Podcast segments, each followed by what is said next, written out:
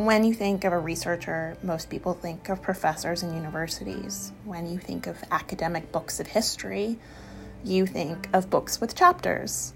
Our guest today disrupts these assumptions and does it with an urban history flair. Welcome to Knowledge and its Producers, a limited series from the Maydan produced by me, Anay Mansour. In each episode, we'll be talking to people who are at the forefront of knowledge production, typically away from the traditional educational power structures. We'll be talking to people who curate, who edit, who run research centers, who write, and more. My field is Islamic studies, and we'll be talking to people who fit into the study of Islam in the Muslim majority world. But that doesn't necessarily mean that we'll be talking about Islam all the time, or that everyone we talk to will be Muslim. It just means that we don't have perfect terms for describing this big intersecting world. Not yet. The goal is to get a wide variety of people talking about different ways of accessing history, ideas, and more, to uplift the people we're interviewing and to inspire you. Mohammed Shahed is our guest today, and he's an independent historian, a curator, and he's well known for his website, Cairo Observer. We're going to be talking to him about his book today, out 2020 from the American University in Cairo Press, Cairo since 1900. So I like to start with what did you have for breakfast today?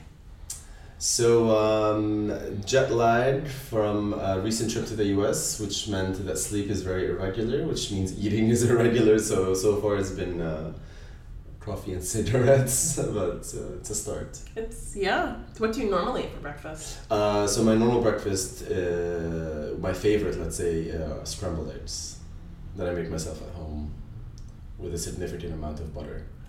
Oh, there it is. That's why it's your favorite. Yes.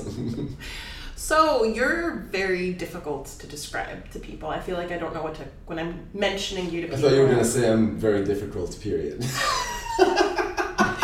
Do you feel that you're difficult? Maybe I'm sure a few people say that, but who knows? Is it because your career is so difficult to pin down? Do you feel?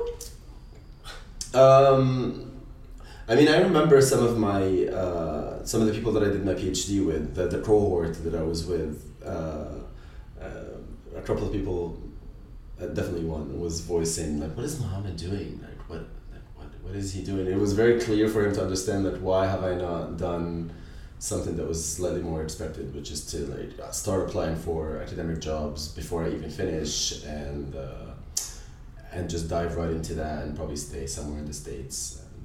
Um, so I think that's a starting point to understanding why maybe it's difficult for people to pin down what I am and what I'm doing, even if my cohorts have, have seen it this way. Um, and I think um, on another hand, on the other hand, I'm also not one of those people that like walks around like parading uh, PhD degrees. So, uh, so uh, you know, like how you see people saying, just describing themselves. Uh, consistently as doctor so and so and it's a form of sort of gaining prestige like you're really capitalizing on your six seven years of of you know doing a phd by making sure that everybody knows that i don't certainly don't do that and i tend to be uh, a bit i think i'm trying to be approachable and uh, so I, I, you know it's a combination between not following a very declared path and self-presentation um, and how you choose to approach people and all of these things. I think that makes it difficult for people. So I, I would say I'm different people for different people. Okay. Yeah. So what do you find yourself saying the most when you meet people? When you, when I walk up to you and I say, okay, someone introduces you as, well, yeah, most people call you Shahid. I feel like no one calls you Muhammad. Yeah. Like Shahid, it's very like, you know, informal, very cool. That's sort of how people refer to you as. If I was to go up to you at a dinner party and say, what do you do? What's your job? Yeah, that's like a deathly question for me, and it depends on when you ask that question. Uh, last uh, was it last week, two weeks ago? I did this event, um, and there was like an MC that introduces me before I go on the stage, and he said, "So how would you like me to introduce you?" And I said, "Oh, author of uh, this book, since nineteen hundred, um, and then you can say curator." And then he said, "No, no, no, aren't you just like Cairo Observer?" I was like, okay, sure, you can you, you can do that too. you know what I mean? So it depends, and I, I think um, my the way I would answer the question would honestly depend on what I'm working on most recently, and like, that's that would be the most relevant. Yeah. So in addition to being an author and then the editor and main force behind Cairo Observer, the blog, you're also a curator.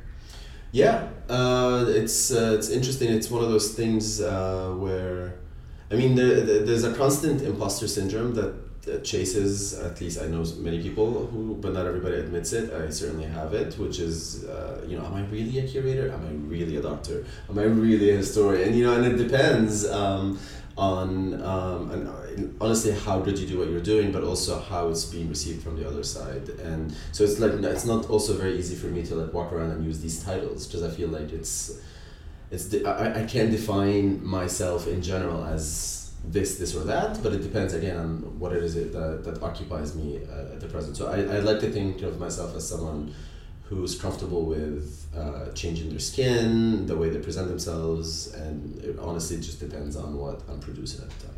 So, what you're producing, we mentioned some of sort of the things that you produce, um, but what motivates you? What pushes you to do the work that you do, which is basically to showcase Cairo as a city, um, showcase the Middle East as a region that produces material. I think that's how I would describe you. I don't know if that's fair, um, just based on some of your curatorial experiences. Mm. Um, what motivates you? What pushes you forward? And why specifically did you choose this non traditional path? That's a big question. I mean, I think motivation. Um, I, I mean, it's the it's the classic struggle, I suppose, between like you know meaning and and then the, the reality of like having to pay your bills and uh, you know people dream up about having a family and then so that becomes the main thing and so I don't know. And, and for me it's um, it's not that philosophical I suppose but I definitely have a meter uh, that measures do I really want to be doing this right now? And uh, sometimes uh, it's more satisfying than others. Sometimes it's more rewarding than others but I think that's really the main thing that gets me going is how much do I, how badly do I really want to get this project done? Uh, and and that gets me going and, and it makes me open up ideas. and because there's I think there's nothing worse for me than to find myself in a situation where in a professional setting I have to do something that that's not the most satisfying. Uh, the challenge with this is not every satisfying project is a well-paying project or not every satisfying project is uh, they all have caveats and I think it's just a challenge of trying to figure out how to come out of it feeling rewarded or fulfilled somehow. I would say that's really what's driving me. So, what about audience? Does audience drive you?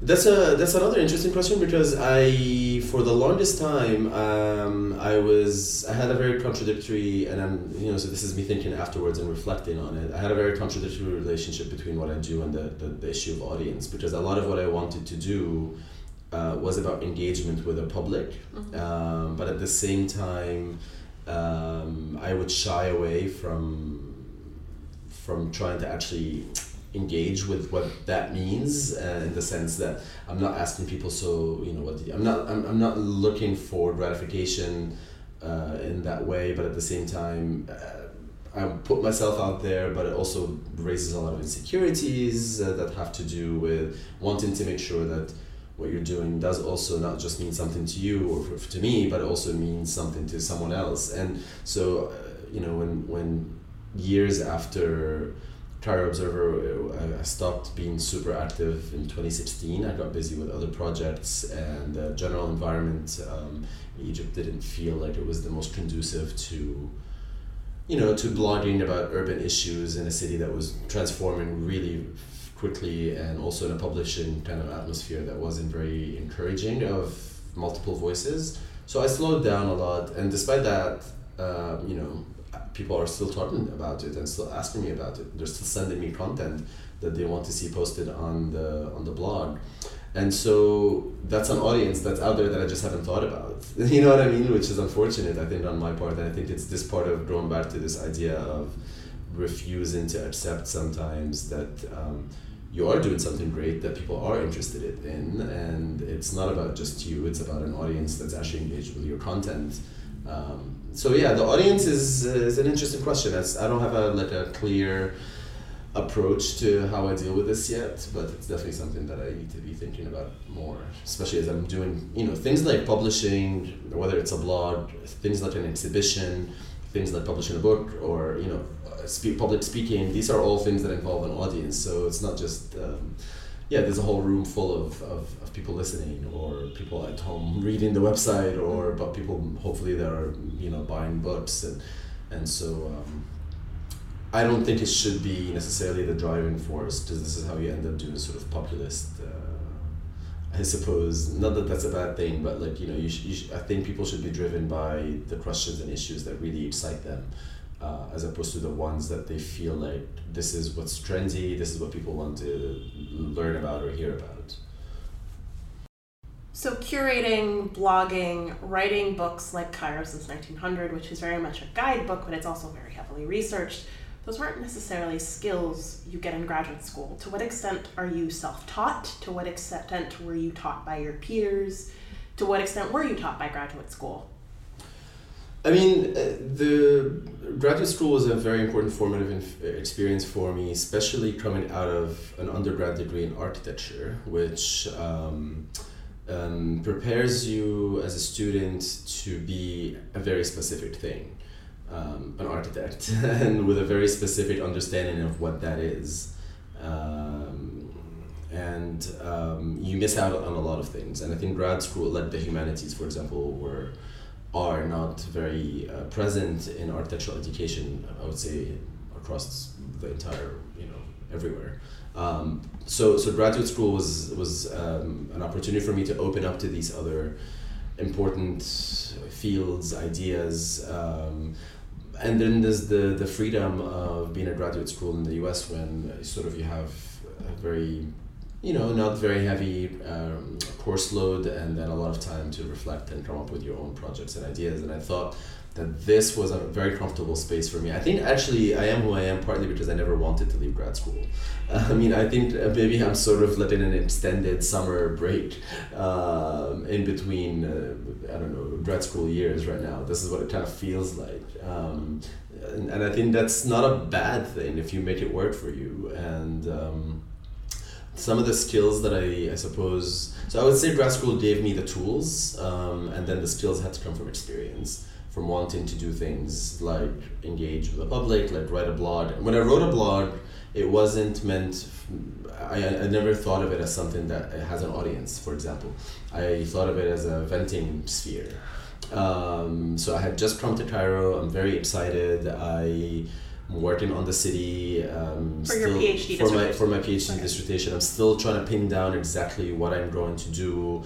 The revolution breaks out, and before that, uh, I arrived in like late 2010, and then in January everything changed. And um, in those few months before, I had constant observations about just small details that really like we take for granted when we live in cities that are well run and then when you imagine what a city can be for you as a someone who uses the city uh, Cairo doesn't necessarily frustrates sometimes with these things. You know like broken sidewalks so you end up finding half, pe- half the pedestrians walking on the asphalt alongside the cars. So I thought you know these are such small minor observations but they were there was they were happening literally all day long just by being alive in the city.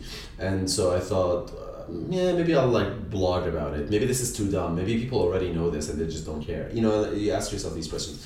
And then when the revolution broke out, um, and obviously had a very important urban dimension, um, you know, public space and the way the, the streets were used. Um, and I just thought, okay, fine, let me start blogging. And this was more as a, as a venue for me to express some of these ideas that have accumulated over the previous months that have to do with just like very immediate reactions to the place um, without sort of um, like talking down to anyone. You know, it was just, you know, it's okay to, to, to say things that might seem obvious. Uh, and put them out there because then it's, maybe it's not so obvious for someone else. Mm-hmm. And then this is probably why the Cairo Observer gained uh, a readership. And it took me some time to accept that, like, oh, people are reading this. So maybe I should like you know edit my English a little bit better or like phrase my my my my statements in a specific way and. Um, yeah, so so this is how that started, but that's not something that they teach you in grad school um, and also then with time with consistency it adds a whole dimension to who you can be in, in, in you know as a practitioner in the field. Uh, as the, the, the one of the troubling things for me was that Egypt seemed like a place where a lot of graduate students come to take information and leave. Yeah. And very little of that ever makes it back here or circulates within the public sphere here. And um, I don't know, there's something also very colonial about this. It's a form of extraction. You know, let's come and absorb as much as possible for our own purpose and then get a 10 year position somewhere in Ohio. Great. But I felt like, okay, there's something more that could be done. Um, and I think partly because coming here wasn't only as a grad student, but it was also as a sort of homecoming after having not lived in Egypt full time for about 15 years. And you're from Alexandria, right? Unfortunately. yes. So, was this your first time living in Cairo full time? It was the first time living in Egypt full time uh, as an adult. Uh, on your own, without on your my own, without my family, and not in Alexandria. Um, Alexandria is a very troubled place for me, and so Cairo was not only is it more convenient, but uh, uh, it was more exciting. I completely sympathize with what you say, sort of about the colonial esque experience of being here. I think the blog was definitely a great way of putting material into the public sphere because you did that in Arabic and English, right? Uh, it, you know, my, because of my background and the fact that I spent so much time away from Egypt and that basically all of my formative education, well, some of my formative education was here, um, but then you know high school onwards was in the states, so Arabic wasn't. Although I was it was always used at home and I maintained it. Um, throughout this time, I didn't write in it, so I was very insecure to do this. It took me some time, and, and, when I did, it was in Ammiya, which I actually found to be a more comforting way of expressing myself in Arabic without trying to jump hoops and or relearn my own language. Um, it just felt like, you know, why not? Why not embrace Ammiya as a form of communication when it comes to issues like, you know, architecture and urbanism? Um, and so that's that's that's when the Arabic came in. But more and more people were I encourage people to to send content for the blog that's in Arabic. So it, yes, it was in both. So I, it's hard to from listening to you to characterize your relationship with Cairo as a city because Mm. there seems to be pain and frustration from one perspective, but also, I think there's a part of you, and you can tell me if I'm wrong, that's in love with the city. Yeah. So, what is your relationship with the city? Am I right? Am I wrong? What, what level and degree do these emotions factor into your day to day? I mean, I, I would say most relationships, if not all relationships, have this sort of uh, frustration, love, uh, you know, affection. But then I can't stand you right now, you know, and it's a it's a back and forth. It's a negotiation, and then what people end up seeing of most relationships is what's presented to the outside world, but they don't see what's on the inside. So I'd like to think of my relationship with the city in that kind of way, um, where you have to negotiate or I have to negotiate how I communicate my feelings about the city, but to take it beyond feelings and to root it in something factual, uh, put it in a historical context, but also say something that's relevant about the now, as opposed to constantly speak about, let's say, the way people romanticize a certain age. Everybody has uh, something in Egypt. People love to romanticize stuff in this place. Uh, it's probably people like to do in a lot of places, but Egypt is is you know people can float on romanticization and nothing else. You know, you romanticize the golden age of the, the cinema. You can romanticize the liberal era. You can romanticize uh, the Nahda. You can romanticize you know, and and everybody sort of has their obsession, which I think as a side effect always takes them out of the context that they're working in. And I think uh, what I try to do is to anchor myself in some of this historical interest, but also try to be relevant in the way I think about the city in the now, and also be proactive in trying to imagine collectively, uh, as part of a collective, what the future of this place is, even if it looks pretty grim. I think it's important to talk about that because maybe or maybe not we will be able to change that grim future, but I mean, it's important to, to actually engage on that level. So, you have a new book out, Cairo Since 1900. It'll be out in spring 2020, I think. Um, by the time this is probably already aired. What I enjoy about it when I was flipping through it was that the book, you know, it has all the classics, these great buildings that you admire when you're downtown, the little hidden gems in neighborhoods like around Midan and Gish, like you had, I think, the Sekakini Palace in there.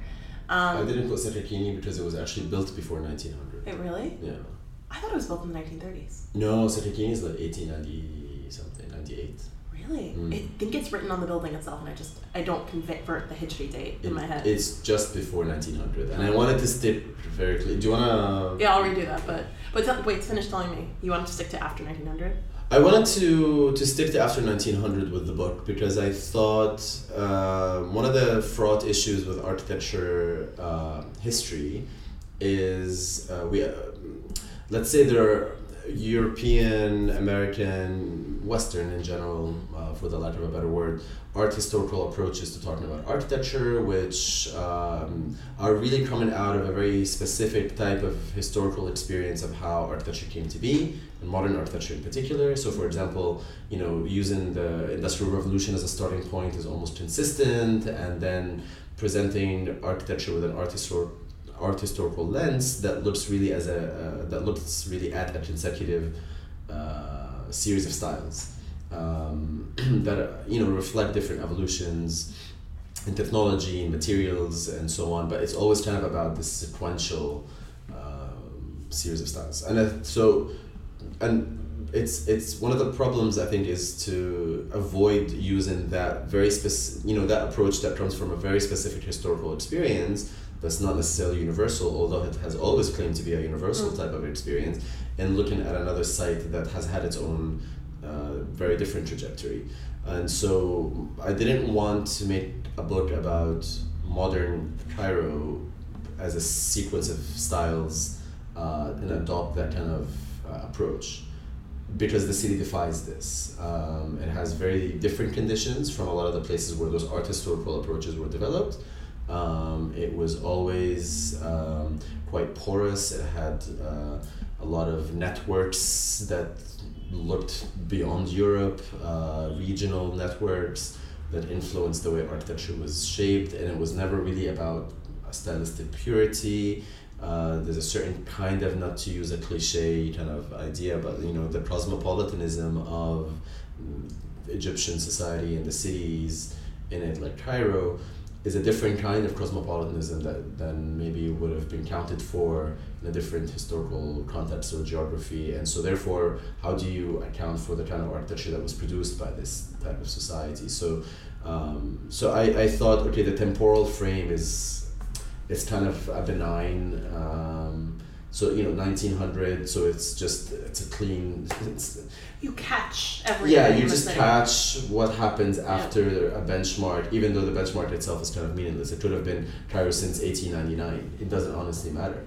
Uh, but it's just a practical kind of starting point. Well, what I really enjoyed about the book is that it has. As someone who's lived in the city on and off for the last couple of years, I have the sites that I enjoy. So, you know, I have a lot of memories of waiting for a friend outside of the um, Awqaf downtown and seeing that in the book. I didn't realize that it was built after 1900 and thinking about that building in the context of what was going on of different styles that were taking place at the same time it is sort of it's very neo mamluk is that sort of the design that that building falls into Yeah, it, it has elements of that, but interestingly, that's a building that was built basically in three different phases. Um, you know, and, and, and so it's in, and with different architects actually Yeah. involved. And, uh, and this is, you know, one of the, again, one of the interesting um, uh, usual sort of art historical things that we have to stick to is who's the author of the work, right? Who's the, who's, who's the artist, who's the architect. Um, in Egypt, what I found is that it wasn't always such a clear cut situation because it wasn't a cult of celebrity or the cult of the star architect, uh, which, you know, something that really defines the way um, architectural history has been written in, in Europe and in the US in particular. Um, and a lot of places have again followed this. And in Egypt, I found that sometimes it is one architect, but he's not really there as, you know, the work is not sort of a work of genius. It's more like uh, this was the head architect at um, وزارة الأشغال العامة, for example, and, or وزارة الأوقاف. And so that's just what they had to do. that was just like their day job. You know, it's not like, um, and and sometimes other people were involved because they you know were there, or someone passed and someone else uh, picks up the job and completes it. So the building kind of becomes this composite. Um, it's more the norm as opposed to the exception. I think the idea of presenting architecture always as uh, the unique work of a genius architect or something is the exception that we've normalized in the way we understand and view architecture. Um, so yeah, the Awqaf uh, administration building is, is, a, is a fun example of this kind of, some would see it as confusing, but I would just say this is honestly how our built environment is shaped. It's by different parties who have different interests, and they have to negotiate them both with institutions, with the site, with the with the budget, with their stylistic preferences, and you end up with these kind of intentionally hybrid or unintentionally hybrid buildings that then shape our the way we see our environment. And it's downtown where you expect to see sort of European inst- uh, influenced architecture, right?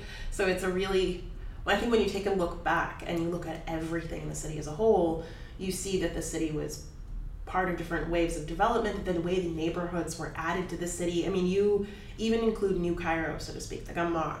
And I was surprised when I flipped to the end of the book and you had the new AUC campus, which of course is very takes a lot of motifs from Islamic architecture, but Yeah. was built in the last ten years. Yeah, I mean, so uh, it's interesting that you think that downtown sh- you would expect it to be um, to, to have a, a very European kind of architectural identity. Uh, the in the first phase of buildings that were built in the 19th century when the area was planned uh, were first of all mostly mansions, houses and villas and mansions, and with gardens, um, and quite a big percentage was new Islamic because that was the trend uh, or new Mamluk or new Islamic, as in the sense that it takes different elements from different historical eras within the history of Islamic architecture, sometimes from even different places, and combines them together. So, uh, a lot of this sort of new Mamluk um, uh, identity of the buildings that were built in what is today downtown were simply was simply gone when the area transformed into a, a dense urban sort of downtown when it became a downtown. You, you have to think of it as a more of a suburb when it was first built, uh, a suburb that was envisioned to be uh, a city center, Mhm. but it wasn't immediately built as a city center. And so time is not flat and it's not collapsed. Mm. And so um, as time progresses, different things are happening, different things are fashionable, people's interests are in different, coming from different places, they're traveling to different places and they're inspired by those things. The clientele uh, changes, uh, who's, um, who's moving in, who's moving out. And so the identity of the area, and until today, I would say it's not, well, probably now is the most static. I was going to say the identity of the area was never really static, but now it's kind of more or less the most static, as in there is the least amount of new construction, probably in all of Cairo, I would say, happening in the downtown zone. And we can maybe get back to this idea of protection and heritage and what's the what's the what's the right way to do it to, to approach it. But something like the the campus of AUC in New Cairo. I mean, this is why doing the book the way I did, it, I think for me was interesting. Mm. So if we look at a, if we expand the time frame from time, 1900 to the present, you'll see things cycle. You'll see things come and grow. Uh, sort of the interest in sort of revival of different elements of, uh, let's say, Islamic architecture, Mamluk architecture, comes and grows, um, and every time it's motivated by something different. Uh, the new Cairo campus of AUC is no exception in the sense that uh, here's an opportunity for architects to imagine something totally new they literally have what the modernists always wanted, which is what's called a tabula rasa, a place that has like no memory. It's it's empty. There's nothing, and uh, and instead of growing with something that's rooted in the present that reflects, uh, let's say, the latest uh, ethos or ideas or whatever, uh, they chose to find uh, or to construct a language that refers to a kind of a not very specific hybrid past um, which is an interesting way of also thinking about what does so what does that say about the present? If if when we have those conditions that kind of budget that kind of landscape that kind of site um, we end up doing something that has a striped facade so it reminds us of a 13th century mosque. Interesting right? We should think about it in those ways that why why is a university referring to islamic architecture from a particular period, um, you know, dozens of kilometers away, uh, with actually without being faithful to that style, but also trying to be innovative by adding certain elements, but also using concrete, but also air conditioning. You know what I mean? So it's. Um, I think the the most useful thing to do in this situation is to look at the building and try to understand why these decisions were made. Mm-hmm. What does it tell us about those who are behind those decisions and their desires and their maybe conflicted views of identity, uh, which is I think exactly where Egypt is stuck. Um, uh, probably for a few decades now, since uh, since the failed Nasser's project, it has been an ongoing, never-ending uh, running around in the same circle, kind of like who are we and what. So what should we dress like, and are we Western? Are we Eastern? We, what is it? What are these concepts, and what's what should our architecture be? If you ask most students at AUC what they know about the history of Islamic architecture and if they how they think their campus actually connects, they'll have very little idea. I, I presume, um, and I think that's a problem. Well, it's a problem because AUC subscribes to the idea of the neoliberal university. And for that reason, the vision that they're cultivating within the heads of the individuals that they're training is very much one of money should be the object. These classes are here as sort of parsley on top. I might cut this out. Anyway, that's, that's what I think about is is that it's churning out people to take the place of the so-called elite but that elite is vacuous the intellectual elite to some extent has dispersed and is finding new centers and isn't necessarily gravitating towards that university but i I mean, the future university is just across the road Yeah. from AUC, and it uses uh, basically the same uh, technique, but it pulls from a totally different set of references, even more garish, by combining I don't know what looks like an element of the Colosseum with a glass, blue glass type of facade, and uh, you know. It's not postmodern in the sense that it's not born out of a genuine critique and understanding of the history of modernism, local or international. Um, it's kind of, I think, the product of confusion, which uh, is itself valuable. Confusion is valuable, fine, but it's valuable in the sense that we can identify it and then understand where the confusion comes from, and maybe like that'll help us, you know, position things. Um, otherwise, we end up just continuing in this. Um, uh, it's like it's like shooting dart, darts in a dark room. You know, you just don't know where they'll land. One time you'll get a, a new Islamic building. One time you'll get, you know, a, a private villa with a pediment that says "Mashallah" inside of the the pediment. You know, one time you'll get a Colosseum fra- fragment as part of a, mu- a university that actually calls itself Future University. That's a little weird. You know? it's to me i mean and a complete aside like i i spent four years in the gulf as a for high school this just looks like it, it, it's it's imitating so many like the Gamma is just imitating so many different elements of that. When it comes to the garish facades, you see that a lot. That confusion. I think the Gulf. I think Sharjah is a little different sometimes. I think they've always been the weird one, but like so many parts of Dubai, like not the main parts, like off of the main sort of roads, have that garish. Hmm. Like the mansions are so confused. Like they So- have columns and then they.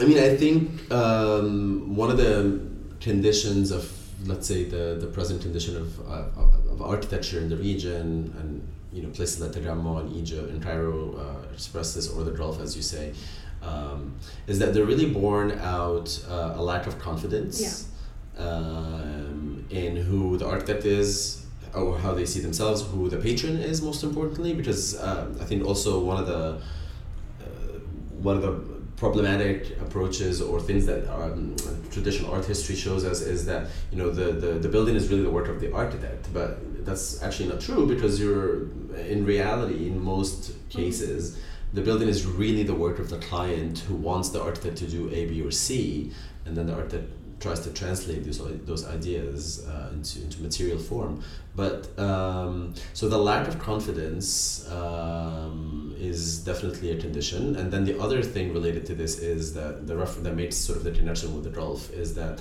the Gulf rose during a very interesting time when there was a surplus of resources and um, a nexus of things. So a surplus of resources, and then that was combined with uh, architects fleeing essentially Yeah.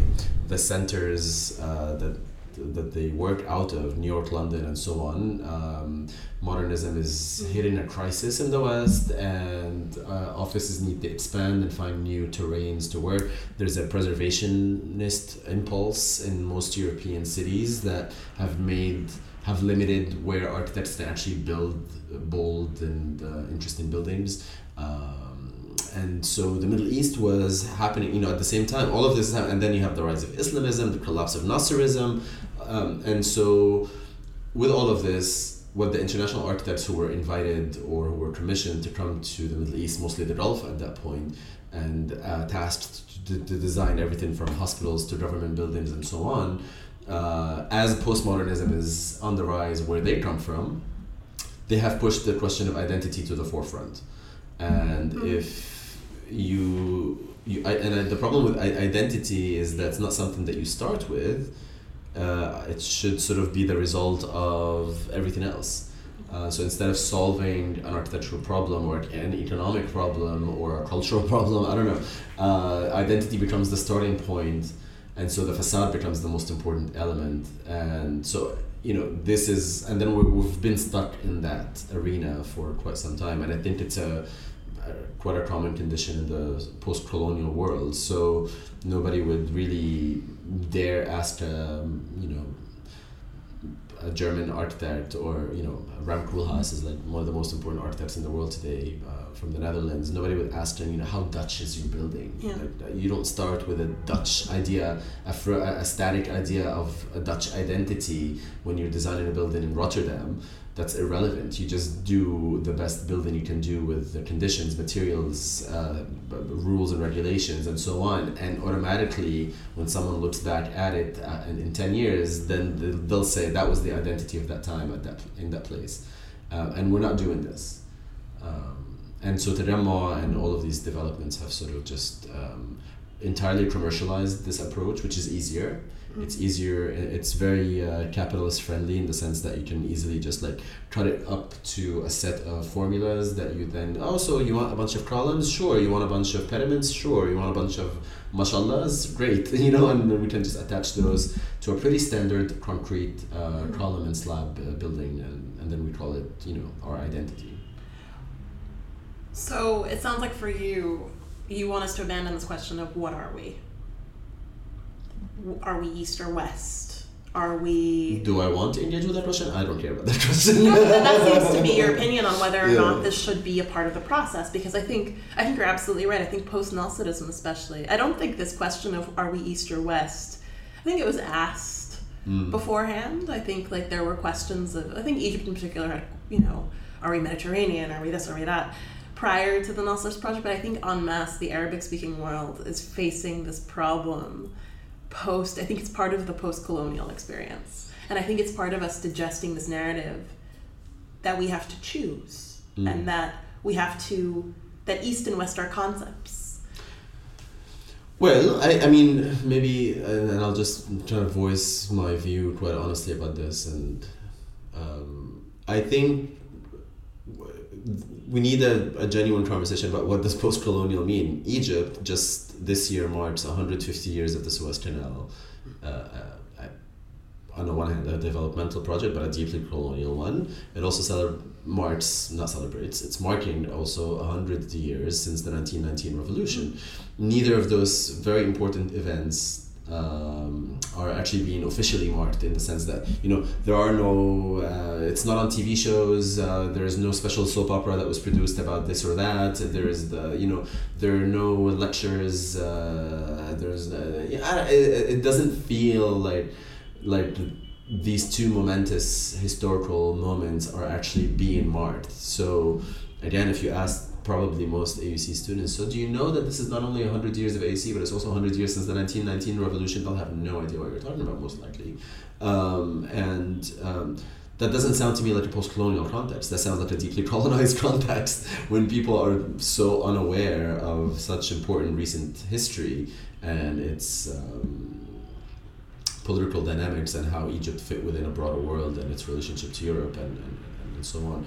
And so maybe a starting point uh, is to have a genuine societal like, societal debate about what does post-colonial actually mean in an Egyptian context without you know um, and entering into uh, the echo chamber of post-colonial studies and its debates that were really done by and in uh, uh, you know it might have been people from the in the diaspora from the region who were engaged in a lot of this but you know it's proven to, for me to be quite a, a conversation that has to do more with North American academia than anything else. And uh, here we are in the supposed post colony experiencing quite a colonized reality, and nobody uh, has really engaged with this in a, in a direct and public way uh, in a different variety of fields from architecture to art to film and so on. And sort of the regional dynamics of this, how, how has this colonial present been reshaped uh,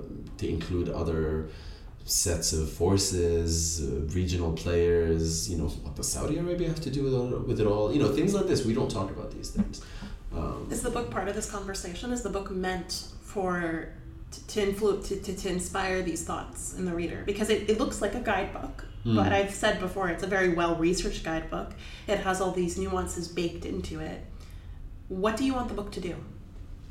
Um, I would say, and I'm thinking off the top of my head because I actually didn't necessarily like do the book with or like write the book with with a very clear set of intentions. My most obvious intention was that the city is so unaware of itself that uh, there needs to be an accessible, easy to digest uh, sort of reference that doesn't try to tell a story that it's not about introducing uh, a set of characters and uh, it's more about making quite visible accessible uh, you know here are buildings and these are not the only buildings that you should know about but it's a sampling of buildings. Uh, and within each one of these buildings you get a little story about how it came to be and just straight up architectural description as well to also help people um, not know why it's amazing, why it's great, why it's genius, why it's unique. Why, these are not again the categories that I'm concerned with, but to look at a building and realize that literally every single building, including ones that you would see today built in like a, an informal area, they have stories and they come out of very specific economic, cultural, political. Uh, conditions that produce every single building. Nothing is really just uh, comes out in a vacuum. And I think what I would say is the most important thing for me is not only to make the city kind of legible uh, for both visitors and inhabitants, but to shake away maybe some of these inherited approaches to how we read architecture by looking for masterpieces, but by actually encouraging the fact that people can read a building that they take for granted and see as nothing special and see that it has a, a little backstory that actually might be interesting for them and interesting for us to, in general to understand those why these buildings, what this building has come to be. So let's switch gears again. What I like about the book is that it documents buildings that aren't necessarily there anymore. And famously, um, I used to settle a fight the other day. Someone insisted that Kulthum's villa was still existent. And I was like, no, it's not. So I pulled out my PDF of the book and I showed it to them. Uh, so thank you for winning me that fight. But um, Kulthum's villa, for example, is gone. It was demolished, I don't know, 10 years after her death, something like that, like five to 10 years after her death. Mm.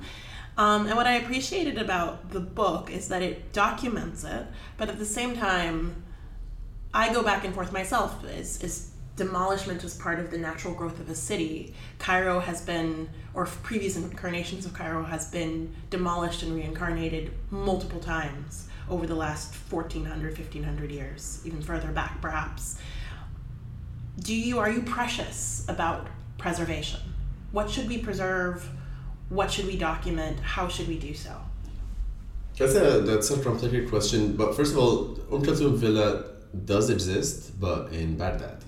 so oh yeah, yeah, yeah that's so, the book. So there's the Iraqi version, uh, or like an Iraqi businessman who built himself a replica of it. That survived three Gulf Wars, but the villa in Cairo hasn't survived. So uh, one of this perhaps is a, is a nice segue into uh, going back to a 1945 article by one of the architects, one of the main architects that I really worked on and focused on, who's very present in the book. He has the most number of buildings in the book, uh, Saeed Karim. In 1945, when World War II uh, ended, he uh, he published uh, in I think it was El Ithnin wa Dunya. Controversial little piece uh, that just asked what if Cairo was destroyed in the war. Um, essentially, he was lamenting actually that it wasn't because um, what a war does to a city in his modernist imagination as he was seeing was uh, unfold starting to unfold already in Europe is it creates new ground for the architect of today to make his intervention. And so he felt like oh you know i'm in this city that uh, somehow survived the war so less less new fresh terrain for me to develop in my own vision. And so that's a very typical modernist approach but it's like it's like wishing for things to be demolished and destroyed but like we're not to do it ourselves. Let's just hope this event that's bigger than us like a war will do it for us and so we can intervene and i think what's really interesting in that is that the sentiment he has it, he expressed in that short text is that Cairo actually faces more damage in times of peace. This is uh, one of the arguments he makes than European cities uh, had to sustain uh, in a condensed way during World War II. Um, and I, I think this is a sentiment that actually I mean, it's a bit extreme, it's a bit dramatic, but uh, but it rings kind of um, it feels very relevant today. Uh, one of you know uh, the consecutive regimes since Nasser have you know always talked about you know peace uh, it's peacetime and it's uh, stability and these are actually the main tenets why they they, they stay in power and they um, do what they do uh, but in fact this peacetime has actually result quite resulted in quite a, um, a catastrophic uh, transformation of of Egyptian cities in the sense that it's an incremental, almost everyday kind of level of uh, demolish, replace, demolish, replace, demolish, replace. There is not a single, I would say, there's not a single district in all of Cairo that, as a whole, as an area, uh, retains, a, or let's say, uh, marks a specific historical era. I can I can walk in Mexico City, which is a much more recent city, and probably stand in certain neighborhoods and be surrounded almost entirely by buildings that come from a, a, a relatively narrow range of years. That's something that I can't do in Cairo. That's mm-hmm. that's that's I don't know if that's a good thing or it's an interesting thing or uh, and and the, the problem is that on the one hand um, there's something there's nothing more modernist than say impulse, which is demolish everything, let's do it anew, which is also kind of uh, anticipating that future generations will do the same to your own work as a modernist, right? That that it, it too might be seen as in the way of what's new and current at that time. So that's kind of an approach to say, you know, like the value isn't really in the buildings themselves. But on the other hand, um, cities need to preserve their memory in, in the sense that change is inevitable, but um, what's the histor- what's the historical sort of register uh, that people have access to to help them understand their present and imagine their future based on actually having access to what the past in this place has looked like. And um, George Arbid, who's the who runs the who founded and runs the uh, Arab Center for Architecture in Beirut, in, in a lecture, uh, he, he says something really nice that I that I that I liked, which is that uh, you know modernism, the you know the the evolution of architecture is really we can think of them as a sequence of modernisms in the sense that in every era it was it was what people uh, can can achieve within their limits and their needs and desires at that time um, and so it's a sequence of those. So this sort of um, obsession, let's say, of one of those sections of this consecutive histories of modernisms, if we'd like to think of it in this way, uh, freezes things in place and it also makes it difficult for a new incarnation to take place. That's very different from what's happening in Cairo. Cairo is kind of a self-devouring city. It's not a city that's um, that's sacrificing the old for the sake of really the new thing that represents us the best way today. Uh, it's it's uh, it's uh, self cannibalizing, devouring, however you want to call it, but it's entirely run by um, unfortunate ideas of what real estate development uh, can be and should be. And architecture has always been about real estate in Egypt Um, again, it wasn't about the work of genius architects. It was really those architects who were always trying to satisfy real estate needs. Uh, how much of that, and in the book, I mentioned, for example, that even an area like downtown, so much of what we see today and look at and say this is a this is a building that's worth saving was itself built on the ruins of another building that maybe lasted only like two decades or something like this. Um, so this is a long roundabout answer, but I guess what I'm trying to say is the question of preservation is complex. Cairo is not sentimental about its history. i've Just earlier this year, a that's nearly 900 years old at the start of Muizz was demolished. Um, and this casually happened, you know. Uh, so we're not only talking about the Umm Kulthum villa type of thing. We're also talking about so where do you draw the line? And so I think preserva- the purpose of preservation um, has multiple things. In the West, it has also um, an interest for real estate, right? It, like when you preserve a building, you attach certain value to it that translates into money. In Egypt, that hasn't happened. The preservation, well, there is no really active preservation. Uh, specialization movement and so on. Uh, but the heritage listing process doesn't is not coupled with an economic model that actually makes a heritage building uh, equal money. So if you look at the website of the um, National Organ what is it called? NUH, uh, National Organization for Urban Harmony, which is the entity that doesn't actually have power to implement anything but is the one responsible for listing buildings. On their website they list the buildings but they also show if there's any court cases to delist the buildings.